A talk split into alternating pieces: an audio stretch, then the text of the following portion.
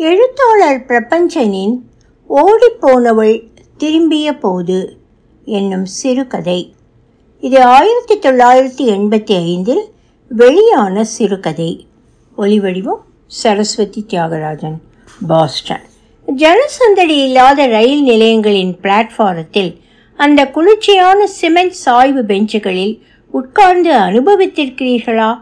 மனிதர்கள் அமர்ந்து அமர்ந்து சாய்ந்து தேய்ந்து வழவழப்பும் குளிர்ச்சியும் கூட்டி வைத்திருக்கிற சிமெண்ட் பெஞ்சுகளில் அகலமான உட்காரும் இடங்களும் மிக நீளமான சாய்வு இடமும் உள்ள சிமெண்ட் பெஞ்சுகளில் நீங்கள் குழந்தையாய் இருந்தபோது அம்மா மடியில் படுத்த சுகத்தை நீங்கள் ஆளான பின் உங்களின் இனிய பாரியாள் மடியில் படுத்து நீங்கள் அனுபவித்திருக்கக்கூடிய சுகத்தை நினைத்து பார்த்து கொள்ளுங்கள். அவற்றுக்கு ஒப்பானவை இந்த சிமெண்ட் பெஞ்சுகள். அந்த சிமெண்ட் பெஞ்சுகள் கான்கிரீட் மடிகள் எனக்கு மிகவும் பிடித்தமானவை. அவற்றோடு இருபது வருஷத்து சிநேகம் எனக்குண்டு. பிளாட்ஃபாரத்தில் தென்கோடி கடைசி பெஞ்சில் நான் இருந்தேன். இது எனக்கு பிடித்த இடம். சொந்த வீட்டின் தனி அறையைப் போல ஒரு சொந்தத்தை இங்குதான் அனுபவிப்பேன். பெஞ்சை ஒட்டி பின்னால் குடைப்பிடிக்கும் ஒரு குட்டை வேப்பமரம். இது பறவைகளின் இரவு வீடு. எனவே பெஞ்சுகள் பறவைகளின் எச்சத்தால் வெள்ளையடிக்கப்பட்டிருக்கும். அவசியமாகவும் அனாவசியமாகவும் எவையவற்றையெல்லாமோ சுமந்து கொண்டும் மனிதர்கள் ரயிலுக்கு நிற்பதை பார்ப்பது ஒரு சிறந்த பொழுதுபோக்கு. ஸ்டேஷன் முடிவடையும் இடத்தில் ஒரு தென்னந்தோப்பு தோப்புக்குள் காலக்கரையான அரித்து கொண்டிருக்கும் காரை பெயர்ந்த செங்கல் வரிசை தெரிகிற ஒரு பழங்கால கோயில் கோபுரம். இங்குதான் எனக்கு மூன்று பேர் சிநேகிதம் ஆனார்கள். ராஜா ராணி என்று நான் பெயர் சூட்டிய இரண்டு காக்கைகள் மற்றும் பரசுராமன். நான் வருவதை தூரத்திலிருந்தே பார்த்துவிடும் ராஜாவும் ராணியும் சிமெண்ட் பெஞ்சுகளில் இருந்து இடம் மாறி மண்ணில் அமர்ந்து கொள்ளும். நான் இருக்கையில் அமர்ந்து கொள்வேன். எனக்காகத்தான் இருக்கையை விட்டு கொடுக்கும் தோழர்கள். சூடா இட்லி சாப்பிட்றீங்களா சார்? என்று கேட்டுக்கொண்டு அறிமுகமானார் பரசுராமன். அவர் முன்னால் ஒரு உணவு தள்ளுவண்டி அதில் பாத்திரங்கள் வாழை இலை துண்டங்கள் அது ஒரு காலை நேரம் வயிறு பகபகவென பசிக்கிற தொடக்கம். கொடுங்களேன் என்றேன். துண்டம் போட்ட ஒரு வாழை இலையில் இரண்டு இட்லிகளையும் ஒரு வடையையும் வைத்த அவர் சட்னியா சாம்பாரா? எது போடட்டும்? என்றார். எனக்கு இக்கேள்வி பிடித்திருந்தது. இரண்டையும் சேர்த்து குழப்பி கொடுப்பதே இவர்கள் பழக்கம். எனக்கு பிடிப்பதில்லை. ஒவ்வொன்றுக்கும் தனி ருசிகள் இருக்கின்றன. இரண்டும் சேர்வதால் இரண்டும் கெடும். தனித்தனியாக இவற்றை உண்பதே எனக்கு பிடிக்கும். முதல்ல சட்னி போடுறேன். சாப்பிடுங்கோ. அப்புறமா சாம்பார் என்றார். ஒரு மருந்து கம்பெனியின் பிரதிநிதி நான்.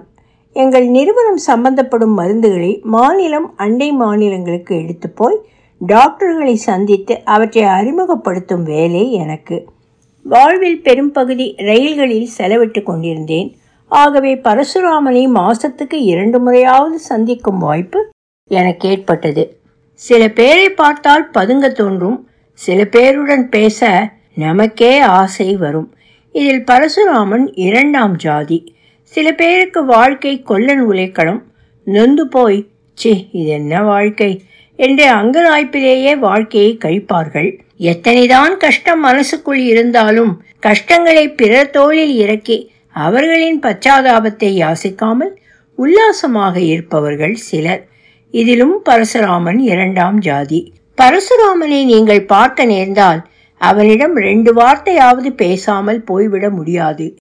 சராசரிக்கும் கொஞ்சம் குள்ளம். முழு வழுக்கை மைதானத்தில் புல் முளைத்தது போல ஆங்காங்கே நரைமுடிகள் லார்ஜ் சிங்கிள் ரூம்களில் வைக்கப்படும் மண்கூஜா மாதிரியான தொந்தி. வெற்றிலை போட்டு உதடுகள் சதா சிரிப்பை சிந்தி கொண்டிருக்கும். அது நம்மை பார்த்து சிரிக்கிற மாதிரி இருக்கும். அந்த சிரிப்பில் சிக்கிக்கொள்ளாதவர் யார்தான் இருக்க முடியும்? என்னை பார்க்கும் போதெல்லாம் சௌக்கியமா? வீட்டில் எல்லாரும் சௌக்கியமா? சுமதி கௌரி எல்லாம் எப்படி? என்றெல்லாம் மறக்காமல் ஒரு பாட்டம் விசாரித்துவிட்டு மறு ஜோலி. அப்புறம் ஊரில் மழை உண்டா? என்பார். பரசுராமனுக்கு நிலபலன் எல்லாம் ஒன்றும் இல்லை. ஒரு காலத்தில் இருந்தது பிறகு நகர்ந்து விட்டது. அவரோ மழையை பற்றி கவலைப்படுவதை விடாமல் இருந்தார். ஒரு நாள் என்னை வீட்டுக்கு அழைத்து போனார். ஒரு பழங்கால ஓடாத மணிக்கூண்டுக்கு எதிர்ச்சந்தில் ஓட்டல் எருமைகள் ஏழிட்டு கட்டியிருந்த வீட்டுக்கு பின் போர்ஷனுக்கு அழைத்து போனார். அவர் மனைவியை அழைத்து எனக்கு அறிமுகப்படுத்தினார். அந்த அம்மாள் ஒரு காலத்தில் அழகாக இருந்திருப்பார். இப்போது காலாவதியாகிய நசுங்கிய ஈய பாத்திரம் மாதிரி இருந்தாள். ஏதோ ஒரு கொடிய வியாதி உடம்புக்குள் இருந்து கொண்டு அவளை உருக்குலைக்கிறது என்று எனக்கு தோன்றியது. அவளுக்கு பளிச் பளிச்சென்று இரண்டு பெண்கள் இருந்தார்கள். அழுக்கு ஓட்டு வீட்டுக்குள் வாசம் செய்யக்கூடாத களையும் வனப்பும் கொண்ட பெண்கள். பெருசு தாவணி அணிந்திருந்தது. முகம் முழுக்க புத்திசாலித்தனம் வடிந்தது. இரண்டாம் அவள் தாவணி போட வேண்டியவளே எனினும் சட்டை போட்டிருந்தாள். என்னை கண்டதும் ஏதோ நான் அவளை பெண் பார்க்க வந்து விட்டது போல் வெட்கப்பட்டாள். அதிகம் சினிமா பார்க்கக்கூடியவள் என்று எனக்கு பட்டது. சமையல் கட்டையும் கூடத்தையும் பிரிக்கும் இடம் கோணி துணியால் தடுக்கப்பட்டிருந்தது. உட்கார ஒரு நாற்காலி இல்லை. மாமி விரித்த நடுவில் வட்டமாய் கிழிந்திருந்த பாயில் உட்கார்ந்து கொண்டேன். ரெண்டு பெண்ணுங்களா? என்றேன். இருக்கிறது ரெண்டு. அப்படின்னா? ஆக மொத்தத்தில் மூணு. ஓடினது ஒன்று. இருக்கிறது ரெண்டு. ஓடினதா? திரும்பி வரும்போது பரசுராமன் சொல்லி கொண்டு வந்தார். வத்சலாதான் மூத்த பெண்ணாம். ரொம்ப அழகாம். அதைவிட புத்திசாலித்தனமாம். எஸ்எஸ்எல்சியில் நிறைய மார்க் வாங்கினாள் எனினும் மேலே படிக்க வைக்க முடியவில்லை அவரால். டைப் கற்றுக்கொண்டால் சுருக்கெழுத்து முடித்து கொண்டிருந்த நாளில் யாரோ ஒரு பையனுடன் ஓடிப்போய்விட்டாள் காதல்? என்றேன். நொந்து கொண்டார் அவர். மாமிக்கு வந்தது உடல் நோயல்ல மனநோய்தான் சொன்னார். அவ சீக்கிரத்தில் செத்து போயிடுவா சார். சாகரத்துக்குள்ள மூத்த பெண்ணை ஒரு வாட்டி பார்த்துடணும்னு ஆசைப்படுறா. நான் தான் வீம்பா இருந்துட்டேன் இப்போ தான் போன மாதம் வெக்கத்தை விட்டு நானே தபால் எழுதினேன். பதில் இல்லை. நேரில் போய் கூப்பிடுறதுக்கு வெக்கமாக இருக்குது அந்த பய முகத்தை கூட நான் பார்த்ததில்லை. இத்தனை வருஷம் குழந்தை எப்படி இருக்காள்னே தெரியாமல் கண்டுக்காமல் இருந்துட்டு இப்போ போய் நிற்கிறதுக்கு என்னமோ சங்கடமாக இருக்குது பெத்தவ இன்னும் கொஞ்ச காலம் வாழறதுக்காவது அவள் வந்தால் தேவலை. அவனும் வேணும்னா வரட்டும். நமக்கு ஆட்சேபனை இல்லை. இப்போ எந்த ஊரில் இருக்கா? சொன்னார் என் பயண வட்டத்துக்குள் இருக்கிற ஊர்தான். வத்சலாவை அழைத்து வரும் பொறுப்பை நான் ஏற்றுக்கொண்டேன். நான் இப்போது அந்த ஊருக்குத்தான் போய்க் கொண்டிருந்தேன். மாவட்டத்தின் தலைநகரமான அது குட்டி குட்டி யானைகள் படுத்திருக்கிற மாதிரியான சின்ன சின்ன குன்றுகள் நிறைந்திருந்தது. வழக்கமாக தங்கும் லாட்ஜ் அறைக்குள் குளித்து வத்சலாவின் விலாசத்தை எடுத்துக்கொண்டு கிளம்பினேன். நகரத்தின் புதிய பகுதியில் அமைந்திருந்தது அவள் வீடு. வீட்டு முகப்பும் முன் இருந்த சிரத்தை எடுத்துக்கொள்ளப்பட்டு வளர்த்த சிறு தோட்டமும் வத்சலாவின் வசதியை முன்னறிவித்தன. வேலைக்காரி போன்ற ஒருத்தி கதவை திறந்தாள். உட்காருங்கள் என்று வரவேற்பறையை காட்டிவிட்டு உள்ளே சென்றாள். வரவேற்பறையில் ஏற்கனவே இரண்டு பேர் இருந்தார்கள். டெரிகாட்டன் வேஷ்டியும் இறுக்கமாக தைக்கப்பட்ட வெள்ளை பட்டு சட்டையும் பெரிய உருவமும் எல்லாவற்றிற்கும் மேலே மூக்கை எரிச்சல் அடைய வைக்கிற உலகத்திலேயே மட்டமான சென்ட்டும் போட்ட அந்த இடது பக்க மனிதனை பார்த்ததும் அவன் மேல் எனக்கு கௌரவமான எண்ணம் ஏற்படவில்லை. உடன் இருந்த இளைஞன் மோட்டார் மெக்கானிக் மாதிரி இருந்தான். என்னை அவர்கள் அலட்சியமாக ஒரு காலி பெருங்காய டப்பாவை பார்ப்பது மாதிரி நோக்கினார்கள். ஒரு பெண்ணின் படம் பெரிது பண்ணப்பட்ட அளவில் மாட்டப்பட்டிருந்தது வித்தியாசமான கோணம் பொதுவாக பெண்கள் இருக்க சம்மதிக்காத கோணத்தில் இருக்கும் படம். அடுத்த சில நிமிஷங்களிலேயே வத்சலாவே வந்தாள். வெளியே புறப்படும் கோலத்தில் இருந்தாள். பரசுராமன் சொன்னது பொய்யில்லை. அழகிதான்.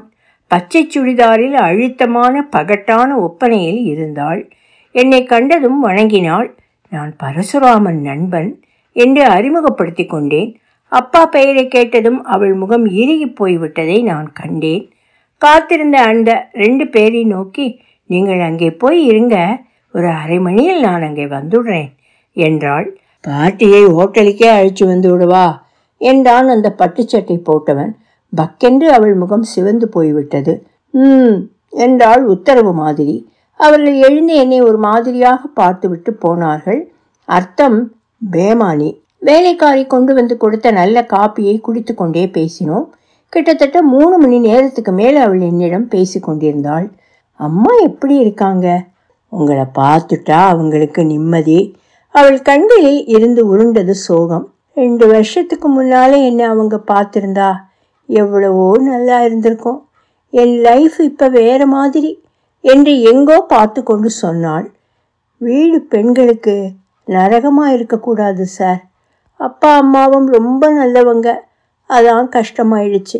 ராத்திரி சாதம் போடுறப்ப கரண்டி தவளையில் படாமல் இருக்க அம்மா பட்ட பாடு யாருக்கும் போதுமான சோறு இல்லாமல் அதனாலேயே ஒருத்தர் ஒருத்தர் பிராண்டி காயப்படுத்திக்கிட்டு உறவை பாசத்தை சீரழிச்சுக்கிட்டு இருக்கிறப்போ எனக்கு அந்த வீடே ஒட்டாமல் போயிடுச்சு.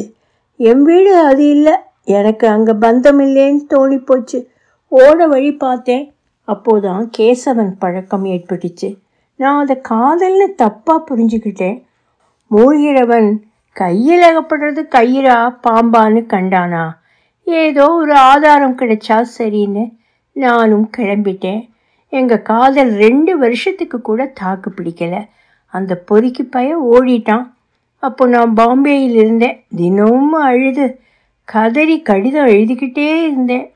ம்ஹும். அப்பாவுக்கு என் மேல் இருந்த கோபம் தீரவில்லை வேற வழி இல்லை இதுக்கு வந்துட்டேன். நான் இதை நியாயப்படுத்தலை சார். வீடு கசந்து போகிறப்ப வீட்டை விட்டு ஓடலாம்னு தோணுது.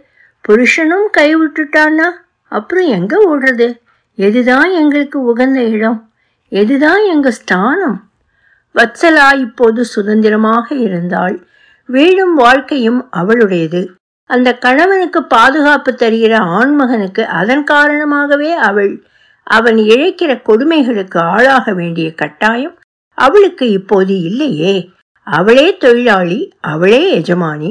இஷ்டப்பட்டால் தொழில் செய்கிறாள் இல்லை ஓய்வெடுக்கிறாள். நிம்மதியை ஏதோ ஒரு வகையில் சம்பாதித்து கொண்டாள். இதுதான் விதி போலும். வத்சலா அம்மாவை பார்க்க அந்த மாத இறுதியில் வந்திருந்தாள். நான் வத்சலாவை பார்த்து பேசிய விஷயத்தை பரசுராமனிடம் சொன்னேன் வச்சலா வராளா? என்றவர் என் கைகளை கெட்டியாக பிடித்து கொண்டார். அவர் உடம்பு குலுங்குவதை நான் உணர முடிந்தது. அழுதார் சதையாடத்தானே செய்யும். தன் தாய் வீட்டுக்கு நேராக போக தைரியமில்லை வத்சலாவுக்கு. என் வீட்டுக்கு வந்தால் அவளை அழைத்து கொண்டு பரசுராமன் வீட்டுக்கு நான் தான் போக நேர்ந்தது. அம்மா மட்டும்தான் இருந்தால் இரண்டு தங்கைகளும் வந்து அவளை கட்டி கொண்டு அக்கா அக்கா என்றார்கள். பரசுராமன் எங்கே? என்றேன் நான். அந்த அம்மா மார்பில் அடித்துக்கொண்டு அழுதாள். வாசலில் நாங்கள் நின்றிருந்தோம். பெண்களில் சின்னவள் சொன்னாள். அப்பா போயிட்டாங்க மாமா. ஒலிவடிவம் சரஸ்வதி தியாகராஜன் பாஸ்டன்.